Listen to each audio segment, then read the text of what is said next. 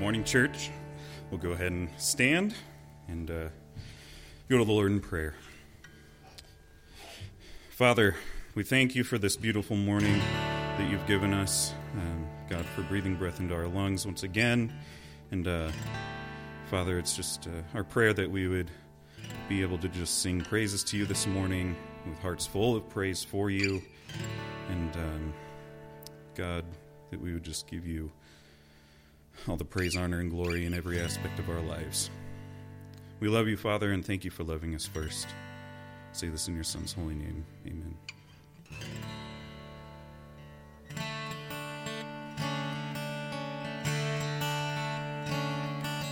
Are you thirsty? Are you empty? Come and drink these living waters. Tired and broken, peace unspoken, rest beside these living waters. Sing that verse again. Are you thirsty?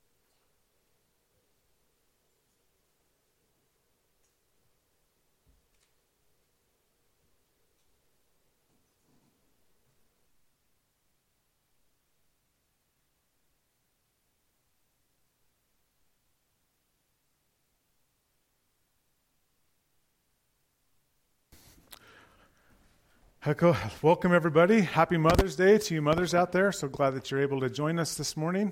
We're going to go ahead and dismiss the children to go downstairs with Sister Roberta, and Sister Tara will take anybody that needs to go into the nursery. They're back there waiting for you. But make sure you hug your moms and tell them thank you for being such a good mom this morning, or someone who takes care of you as a mom. All right my mom, uh, I, I'm unable to tell my mom Happy Mother's Day today because she's in Italy on a cruise with my daughter, Grace, spending my inheritance. Just kidding. I wouldn't have it any other way, except for me being there in place. Anyway, moving on. um, but so grateful for mothers and for what you do. Um, uh, such an important role that you play. And we um, value that here and lift you up and um, ask that God would bless you, not only today, but through, uh, through the, the coming days as you battle on and become a mother. From what I hear, I haven't had any leave the house yet. I'm getting real close, but it never stops. You never stop being a mom or a dad. But uh, we're so, so grateful for you, for what you do for your children. Raise them up in the nurture and admonition of the Lord that God, God, God commands. And uh, all of you do such a wonderful job. So I appreciate you. We're going to be in Mark chapter 2. Mark chapter 2, verses 18 through 22 this morning.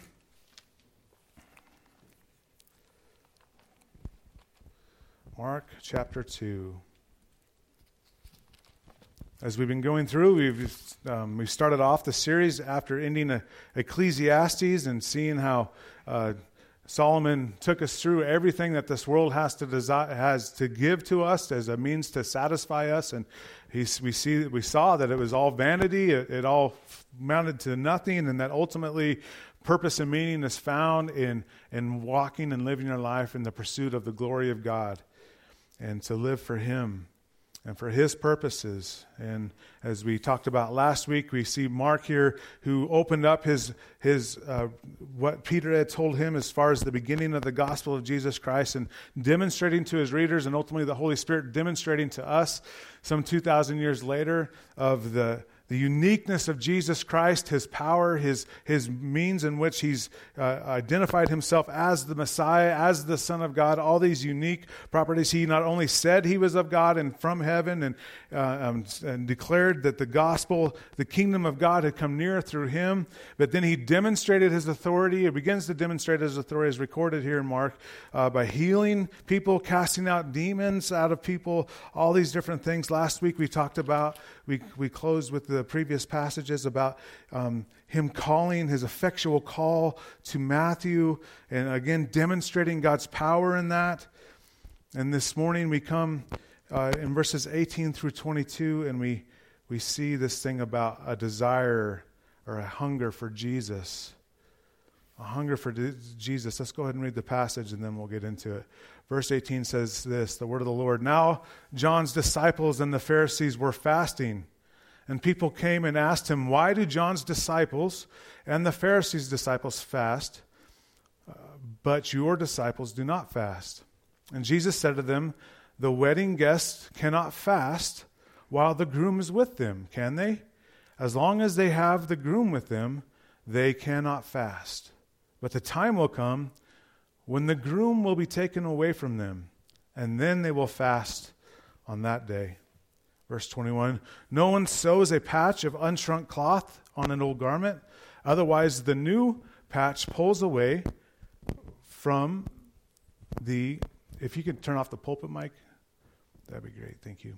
Uh, no, one, uh, no one sews a patch of unshrunk cloth of an old, old garment. Otherwise, the new patch pulls away from the old cloth, and a worse tear is made.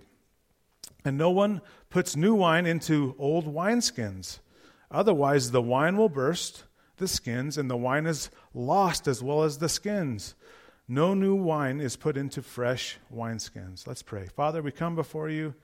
Lord, we're so thankful, God, for this opportunity, God, to be able to open up your word, to proclaim those wonderful praises of, of uh, song this morning from um, as Tanner led us, God, to that, that all focused on you and focused on what you're doing uh, in this world uh, through your gracious uh, salvation that you've uh, that you've demonstrated in Christ Jesus. We're so grateful for that, God. We're we're here to worship you now in spirit and in truth as we open up your word. We ask, Lord, that you would uh, glorify yourself by uh, through the power of your spirit, Lord, to be able to um,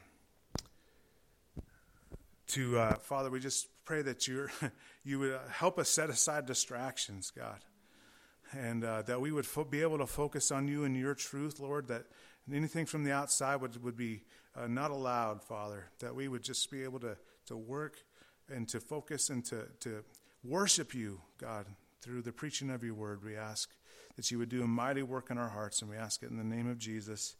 Amen. All right. So here's this passage of fasting. This idea of fasting, we see that uh, they, they come to Jesus and they say, Hey, John, the, John the Baptist, his disciples are fasting. And so are the Pharisees disciples? They're fasting. So, so why aren't your disciples fasting? People, right? Disciples are people that follow after a teacher, and specifically in the Jewish uh, understanding. Let's just go and switch to the pulpit mic. Um, that means I have to get chained to the pulpit. I can't walk around. It's going to be very difficult for me. Pray for me.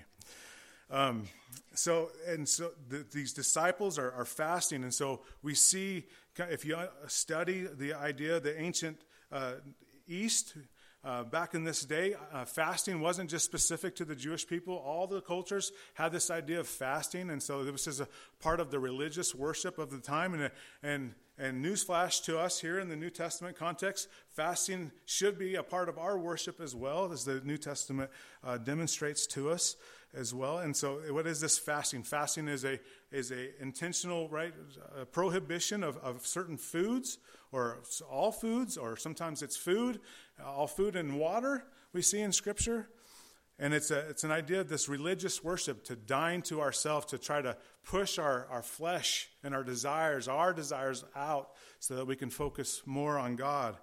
And so we see here that John the Baptist disciples and the Pharisees, they, they had disciples. There's, there's really, um, in Leviticus, there's, there's one mention uh, on Yom Kippur of setting aside a time to humble yourselves, but it doesn't explicitly say that the children of Israel are commanded to fast, but we see them doing that often in Scripture. So there's no particular command to fast, but, it, but it's this idea that is, is sustained throughout the Old and the New Testament.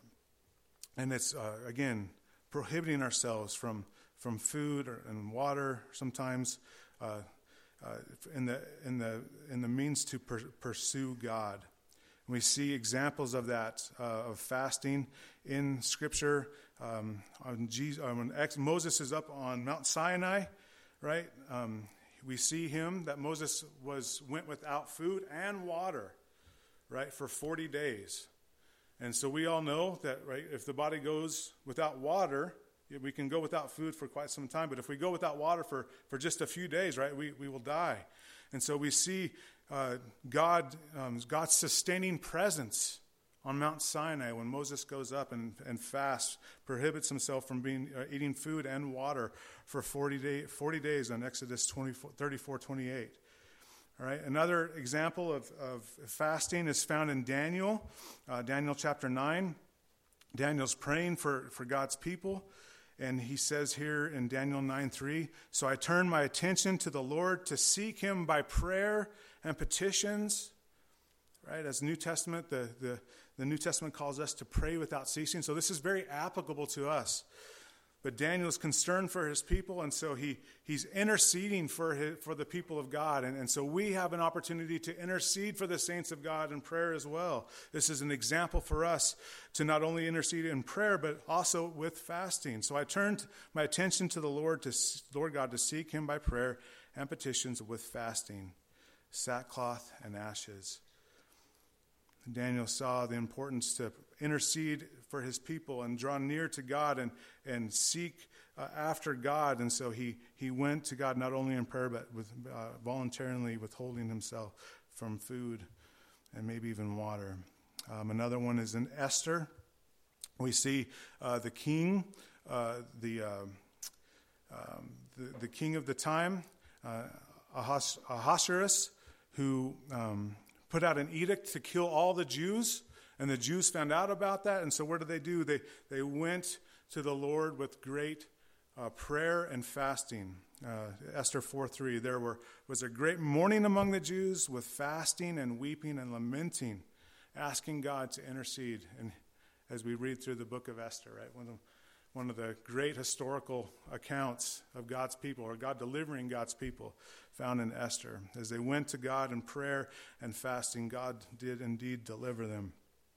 So uh, that's an example of, of, fasting that's found in Scripture, intense intercessions, uh, sustaining power and presence of God is, is found in fasting. Another example is uh, connected with repentance and humbling right? When we have a repentant heart, we've talked about it often, but it's, it's something that we have to continue to talk about because the word repentance is so loaded with, with uh, religious connotation that as soon as I say the word repentance, people automatically assume, oh, it's the, it's the thing I have to do to prove to God that I'm really sorry for what I've done and that I can earn my merit back and, and favor with Him back as I, as I seek to, to, to do good and not not return to the sin that I've committed. And that's not what biblical repentance is. Biblical repentance is, is a changing of the mind, understanding that we cannot, in our own strength and power, do anything to please a holy and just God. Our righteousness is as filthy rags.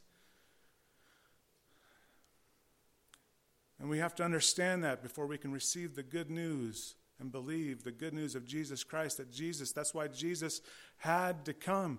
Jesus had to come to live in our account, to live perfectly and righteously, to fulfill the law perfectly, only to go to the cross to pay for the penalty of sin for you and for I, for the sin that we've committed and a holy and just God must punish. Jesus took that punishment upon himself so that we might be given the righteousness of Christ. This gift of salvation is a free gift free for us, but it cost the death of the Son of God on your account. And when you hear that and understand what, what God has done for you, God has demonstrated his love in, a, in so much that he sent his one and only Son, right? We have this change of mind saying, I cannot do it in my own strength. I cannot do it in my own power. It is a gift, as we talked about last week, the effectual call of God. It's the power of God demonstrating Himself, making us alive to Christ as the gospel is proclaimed. And we hear it and we have this change of mind, right? Faith and repentance are of the same coin that we that belief that we place in Jesus is also on the other side of the coin, repentance, where we have this change of mind and no longer try to earn merit with God by our own ways and means of doing things or no longer deny God wherever you were at before Christ deny his existence. You have that change of mind, and, and that change of mind causes you to follow after him. To, that change of mind leads to a change in direction. So repentance is this change of mind that leads to a change in direction. By God's grace, it's been 16 years now of daily having this attitude of repentance. Well, I wish it was daily, right? But that's what I need, and that's God often has to bring me to the end of myself so that I would have this taken on this attitude of repentance, not only the day that I was saved, but every day. Abandon hope in my goodness, abandon hope in my abilities, and place my faith and trust in Christ. And allow the Spirit, and I don't do this perfectly, and everyone that knows me knows this, right? But allow the Spirit to empower me to live a life to seek God's glory. This is the idea of repentance, and it's an idea that Christians should have and seek after every day, every minute, every day. I can't do it in my own strength. I know Jesus has done it for me. I know God has promised me the Spirit of God who dwells within me. I must live and seek Him for His glory. And that's the idea of repentance. This is what Joel, uh, Brother Jerry, read for us this morning this idea of, of turning back to the God constantly. This is uh, the prophet Joel who's, who's calling out to, to God's people in the Old Testament and asking them and declaring to them they must return to God. They must have this idea of repentance, change of mind that leads to a change in direction. They're rejecting God at this point. Even now, this is the Lord's declaration, Joel declares Turn to me with all your heart. And so we see this idea of fasting incorporated with repentance. With fasting, weeping, and mourning. The Holy Spirit has come to convict us of our guilt and when we sin, we, we grieve the Spirit of God as, as believers, those of us who are in Christ this morning. We know what it's like. You know, I remember before I encountered Christ, I used to go, oh, those born agains, right? They just receive, they say, I believe in Jesus, He paid, it all, and then they just go on living like, like, you know, however they want. But I neglected to understand, and people that have that idea about what the New Testament teaches neglect to understand that it's the power of God unto salvation and that you become a new creature in Christ who seeks, right? Is given this heart that seeks the desire to, to, to love God and to pursue Him. Not out of a means of why, uh, what's going to happen if we don't, right? If you don't do, you're going to get punished. No, we're, we're in Christ. We seek to follow God and to pursue Him and to live for Him because we want to reflect the love He's given to us, the love He's demonstrated to us in Christ. But this idea of doing that is, is in this idea of, of repentance. It's about our hearts. What comes out of our mouth, right, reflects our heart, Jesus says. And that is what defiles a man. And Joel says, to the Old Testament saints, but we can take application to this. Tear your hearts, not just your clothes. Right? In the Old Testament, we see time and time again someone who, who was mourning or had sinned and they, they, they've, been, they've been found out. And what do they do? They rend their clothes, they rip their, their, their, their shirt to demonstrate to the people around them that they're just in agony because of what they've done. And Joel says, Don't worry about your shirt, it's about your heart. Tear your hearts not just your clothes, and return to the Lord. For he, why? Oh, I love this. For he is gracious and compassionate. He's slow to anger, abounding in faithful love, and he relents from sending disaster. This is the picture that the prophet Joel paints for us of our God who, who has made a way for us to, to be adopted into his family He's demonstrated his graciousness and his, his compassion. And, and if you're like me, when, when you get into those seasons of life where you, God just seems distant and, you, and you're, you're allowing the heart of, of, the, of stone that, that ruled and reigned before you encountered Christ to, to kind of be fed and walked out in your life. And you, know the things the spiritual things become cold and distant. I, maybe it's just me but i think all of us might be able to say yeah we've had those moments and seasons in life And this idea has been pounded into my head again and again is I'm not worthy. I'm not worthy of his love. I'm not worthy of his compassion. And so, therefore, I'll just keep walking in my own strength. I'll keep doing my thing because I, I can't. Do you see it? That's the legalistic flesh speaking to us. That we're somehow trying to earn back God's favor, that we found out, fell out of his favor, and now we're trying to earn it back. And since we can't earn it back, we're just going to ignore him. No, Christian, he has made a way through Christ. You stand in his righteousness. God is gracious to you. You're an object of his grace. Seek him. Turn to him when you sin. Confess to him when you sin. He's not aloof and standoff. He desires for you to have this repentant heart, to run to him for protection and for shelter and for cleansing. In 1 John, he says, if we confess our sins, he is faithful and just to forgive us our sins and to cleanse us from all unrighteousness. This idea of repentance should be daily. For he is gracious and compassionate, slow to anger. Turn to him. He, the scriptures declare Psalm uh, David, King David, is praying for his enemies in Psalm 35. All right. Sometimes, and this is not all the time. I mean, there's imprecatory prayer uh, psalms that that like pray against his enemies and ask God to, to, to judge them.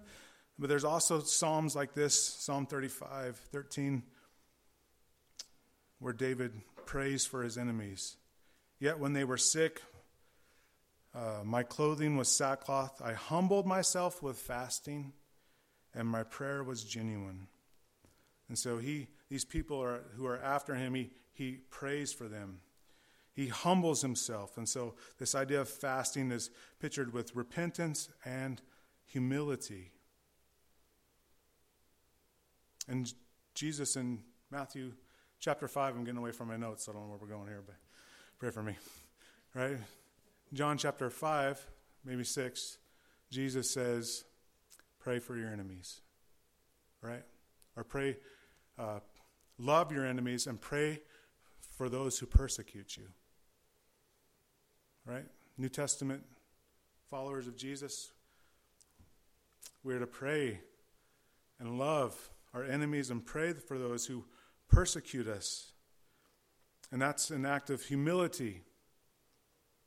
And maybe you're like me, and it's so so easy today to, to get onto Facebook and or to follow your news channel, and, and it just turns into us versus them, and good versus evil, and, and all these things. But but as followers of God, this idea of fasting is important for us, even if it has, doesn't have anything to do with food. Maybe we should just avoid the news channel for a while and pick up the Bible and begin to pray for those enemies, to begin to ask God to humble your ourselves, to give them, to have Him give us a sense of love for our enemies. I humbled myself with fasting, and my prayer was genuine. And that's what our Lord Jesus calls us to do. Uh, another example of fasting in Scripture is connected with worship. In the New Testament, we see Luke chapter 2, verse 37, and was a widow. So here's Anna, the prophetess Anna, who was in the temple before Jesus arrives, right? And she's, she's worshiping God and this is her, her means to worship God. She's giving her time over to, to the duties in the temple, in the woman's court, but she's also doing this. She did not leave the temple serving God night and day with how? With fasting and prayers. Oh, the power of prayer. God's people, we have, the writer of Hebrews says, the ability to come before the throne of grace boldly at any time to pray and to fast. And others other examples, uh, seeking guidance, uh, the church here, Acts 13, 2 through 3. All right, the church is uh, meeting together corporately here in Acts 13, and as they were worshiping the Lord and fasting, so they're worshiping the Lord corporately and fasting corporately. And so by the end of the sermon today, I'm going to ask that we all join in a corporate fast this week. Together, as a church body, that we seek God And this means by prayer and by fasting, as is modeled to us here in Acts 13. And they were worshiping the Lord and fasting. The Holy Spirit said, Set apart for me Barnabas and Saul for the work to which I have called them. And um, verse 3 says, Then after they had fasted and prayed and laid hands on them, they sent them off. All right, so we see um, the, the church meeting together, corporately fasting, seeking guidance from God, the Spirit, and God moving because of it. So, just a brief recount. This is not exhaustive, by the way, right? The idea and the topic of fasting, I could go on and on. So, I'm just trying to give you the highlights, what I, what I found to be uh, most edifying and beneficial for us. So, why fasting that we find in Scripture? Sustaining presence of God. We see that in Moses, right? Intense intercession when we're so burdened by somebody and we so desire God to act. We not only have the opportunity and ability to pray, but we can go and say, God, this is so important for me. I'm setting aside my lunch hour so I could just spend time asking you to work in this situation. Or maybe it's a lunch hour and a dinner, or maybe it's a couple days interceding on the behalf of others. We see repentance and humility associated with fasting, authentic worship being associated with not only prayer but, but fasting and seeking guidance from God. But ultimately, we get back to our text, the foundational text that we started with this morning. The foundation for, for the means and the, the reason why we should fast is ultimately our hunger, a spiritual hunger to be in the presence of Jesus, the bridegroom. Right? That's what Jesus says to them. He's asked, Why aren't your disciples fasting? And Jesus said to them, The wedding guests cannot fast while the groom is with them, can they? As long as they have the groom with them, they cannot fast. He's speaking of himself. The groom is with them. He's yet to go to the cross, but he knows he's there to fulfill the Father's will perfectly, and he knows he's going to the cross, and he knows he will ultimately be uh, back at the right hand of the presence of the, of the Father, forever making intercession for the saints, the writers of Hebrews says. And that's what he says. But the time will come when, when the groom will be taken away from them. And then they will fast on that day. And he goes on to give them a couple parables to understand why it's crazy to think that they should be fasting, right? So we see in the Old Testament that it's it's a cultural thing for the Jewish people. There's that one day a year that uh, most scholars would say, although it doesn't explicitly say that they should fast on Yom Kippur or the Day of Atonement, that, that, that's typically what the scholars say that that's pointing to. So it's it's not directly commanded, but we see the people, children of Israel doing this. This this idea of fasting. And so, as with everything right? Something that starts off with good intentions. Man, it's hard to stay here. Something that starts off with good intentions and a, a way to, to, to connect and have a spiritual hunger for God turns into something of piety, to an outward demonstration of how good and how religious we are to other people around us. And so the Pharisees begin to fast twice a week. They fasted at least twice a week, and so their disciples would do the same. But it became about not a fast to, to seek after the face of God, but, but a fast to, to demonstrate their righteousness to those around them, to be pious in the eyes of men. And Jesus says, My disciples aren't fasting because I'm here. It should be a celebration. Because the groom is here, the groom is present the Jewish traditions, right? We see time and time again in the Old Testament, there was a time of, of mourning and judgment for the children of Israel. And in those times, they, they would fast, they would mourn, they would seek after God's face and ask God to work in their account and come to their rescue. But there's also times in the Old Testament when there was times of celebration. A Jewish wedding is a time to celebrate. Because the fulfillment in Genesis 2, where the, the man should leave the husband and wife, or husband and mother, and become one with his wife as one flesh, is being fulfilled. God's design of marriage is being fulfilled, and it's a time for great celebration. And so he gives these parables to, to try to demonstrate the point. No one sews a patch of unshrunk cloth on an old garment, otherwise, the new path, patch pulls away from the old cloth, and a worse tear is made. So, anyone that knows sewing, I don't, but apparently, just reading it for face value, right? You're, you're not supposed to take a new piece of cloth and mate it with a, or mend it with a, an old piece of cloth because it ends up tearing, because the strengths are different, flexibility, all those fun things, right? And he's saying no one should be fasting because it's like it's, it's, it's worthless. The bride or the groom is here, the groom is present. He goes on to give, offer another illustration. And no one puts new wine into old wineskins. Otherwise, the wine will burst and uh, uh, burst the skins, and the wine is lost as well as the skins. No new wine is put into fresh wineskins. And so he's talking about new wine that's, that's just been pressed and, and trod out. It's placed into a, they, they used animal skins as a means to, to hold the wine. And he's saying you can't reuse a, a wineskin because it's already stretched because of the fermentation. Right? I had a, a pastor when I, a couple pastors, try to try to insist that um, the wine that Jesus made in John chapter two was non-alcoholic, and that Jesus would never drink wine. But uh, we see this being played out historically speaking. It just cannot be the case. What he's saying is wine is made wine when it ferments. And if you pour it into a goatskin and after it ferments and expands the skin, right, you can't put, uh, uh, after it's empty, you can't put new wine back into it because it'll burst. You have to use new wineskin.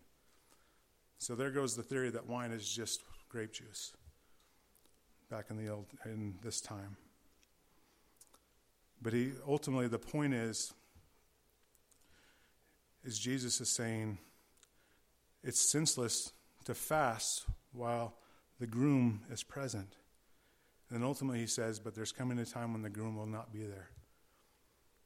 And that's ultimately the foundation in which us, in the New Testament context, has this opportunity to seek God not only and seek his face in the presence of Jesus, not only in prayer, but fasting as well. Because, unfortunately, Jesus isn't before our eyes. Not yet. He's coming, the promise of Scripture declares. And as beautiful as it is that the Holy Spirit dwells within inside of us, and we have the opportunity to approach God in prayer and, and, and those things, as beautiful as that is, we know something's missing. We know there's a greater kingdom to come. We know there's coming a day when we'll see Jesus face to face.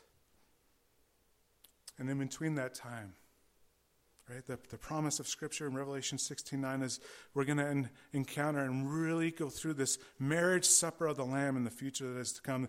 John, the Apostle John, is given this revelation of, of the, the, the end times and, and the consummation of God's kingdom and all, all sickness and death and war will be put away. And he he's talking, he's, he's describing what he's seen, and I heard something like the voice of a vast multitude, like the sound of cascading water, and like the rumbling of loud thunder, saying, Hallelujah! Because our Lord God, the Almighty, reigns. And let us be glad, rejoice, and give him glory, because the marriage supper of the Lamb has come, and his bride has prepared herself. You see the consummation of this is ha- going to happen. We won't have to fast anymore because we will celebrate when we see our Jesus, our Savior, face to face. In the time to come, uh, the, he's speaking of the church here, or uh, the, the bride of Christ, she was given fine linen to wear, bright and pure. For the fine linen represents the righteous acts of the saints. Again, clothed in the righteousness of Christ. That's the promise given to us in the gospel. And then he said to me, Right, blessed are those in, that are invited to the marriage feast of the Lamb. And he also said to me, and the Holy Spirit says to us this morning, these words of God are true. If you're in Christ this morning, this is what awaits you. Until then, we have a means and an opportunity to seek the face of God, to seek Jesus, and not only in prayer, but in fasting. And again, uh, fasting is not commanded in Scripture. Not in the Old Testament, well, maybe in the, the Yom Kippur, but not in the New Testament. But as we see in the scriptures, in the New Testament scriptures that we're about ready to go over, Matthew chapter 6, although it's not commanded, it is assumed that we will incorporate fasting into our form of worship, right? We, we not only sing, we, we come and meet together and we study the Word of God, we hear it proclaimed. Those are all forms of worship. We give, right? When we give to our money, all of us can, could use that money for other things. But, but God tells us that we are to worship Him through giving, to, to allow Him to use those monies to advance His, his work and His kingdom throughout the world. And it's also assumed that part of our worship will be fasting. And I know some of us don't have, aren't able to because of medical conditions, but that doesn't take away the, the fact that it is an assumed form of worship for the New Testament believer. In Matthew chapter 6, Jesus talks about how to fast properly. And I say, when I say it's assumed, I take it from this verse. He says, whenever you fast, this is the words of Jesus. So he's not saying, you know, if you choose to fast or fasting is no longer appropriate, that's an Old Testament thing. No, he says, whenever you fast, he's assuming that we're going to be fasting after he leaves, right, in the sense of the Father. Whenever you fast, don't be gloomy like the hypocrites. So the first point is, Jesus is assuming that we'll be incorporating fasting in our worship. And then in verses 16 through 18, we also see that the foundation of fasting is we just want to seek Him so much. We, we are so overwhelmed with worries and anxiety of this world that, that we, we set aside food or, or, you know, although the New Testament doesn't talk about it in, the, in our context, right? It's set aside new, the news channel for, for a day or two or for a week. And just instead of spending your time being overwhelmed by what they're feeding you down the tube, seek God's face. Or food.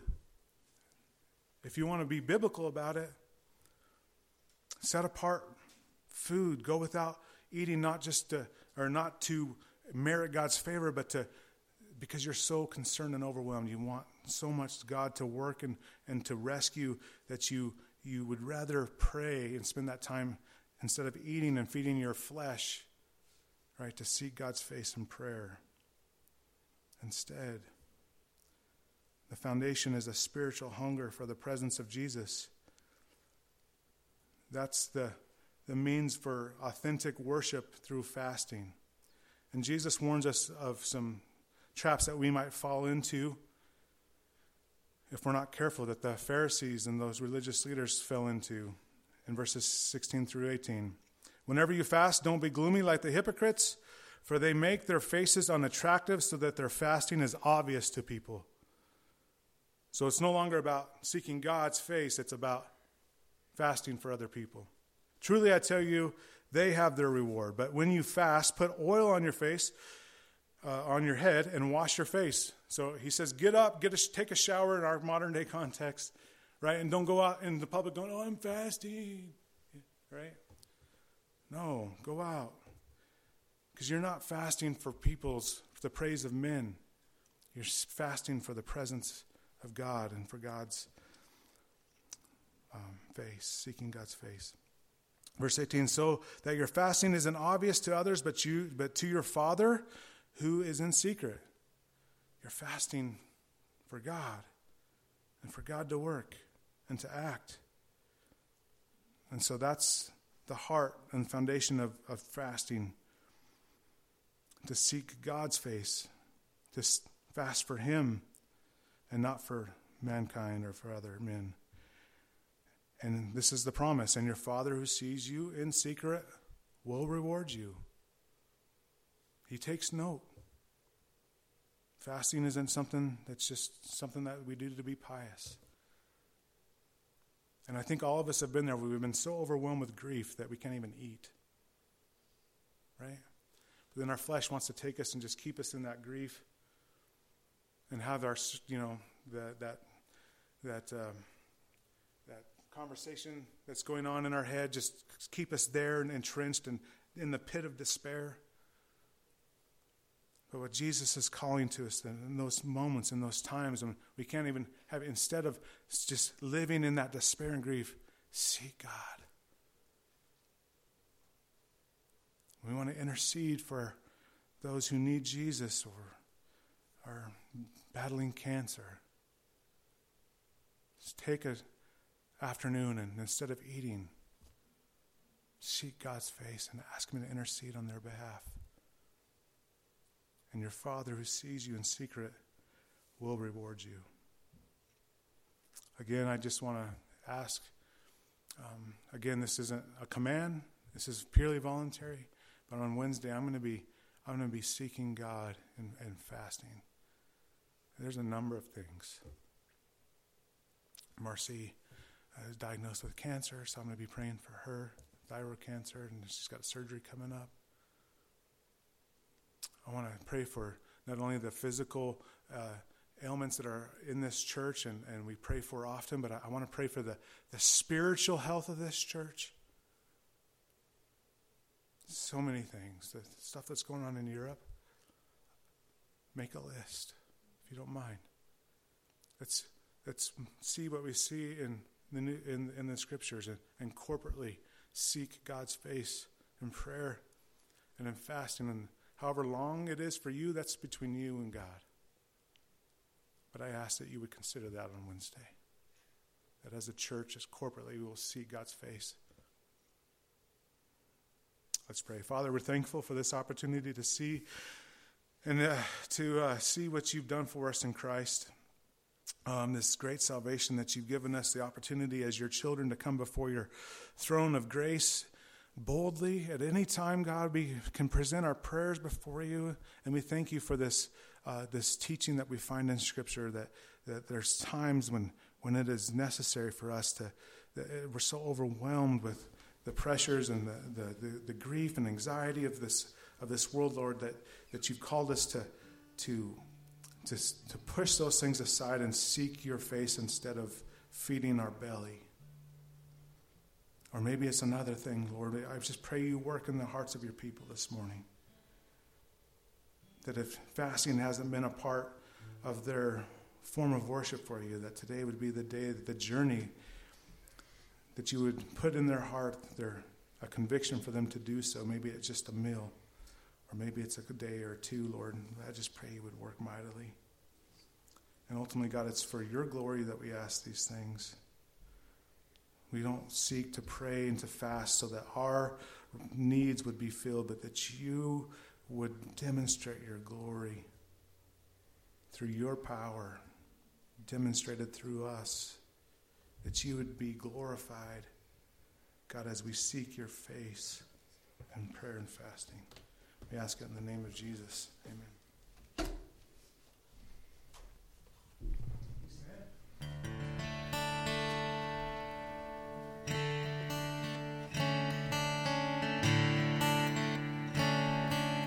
Are you thirsty?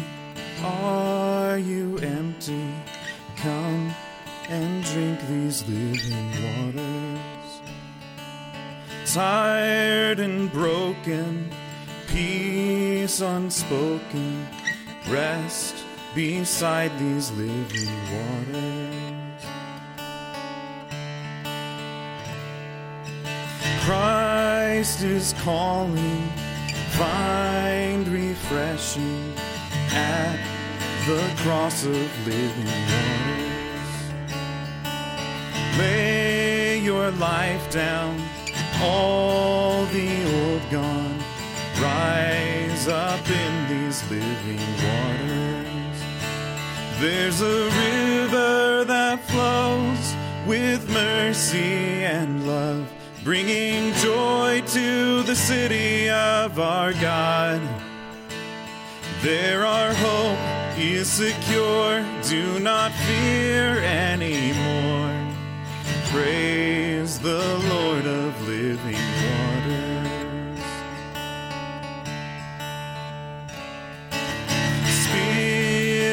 moving, mercy washing, healing in these living waters. Lead your children to the shoreline. Life is in these living waters. There's a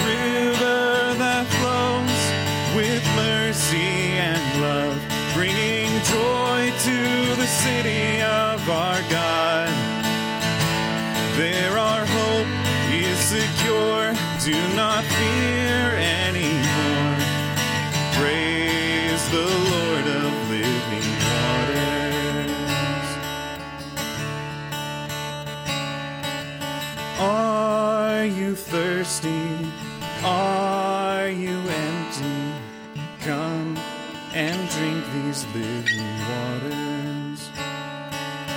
Love, forgiveness, vast and boundless.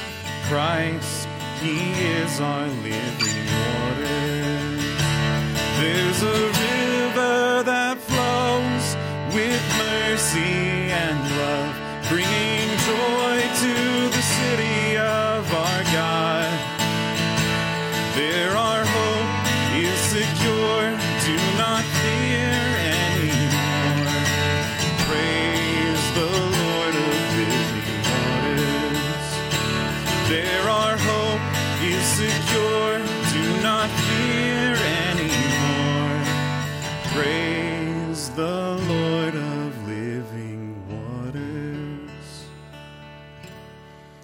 Blessings, church.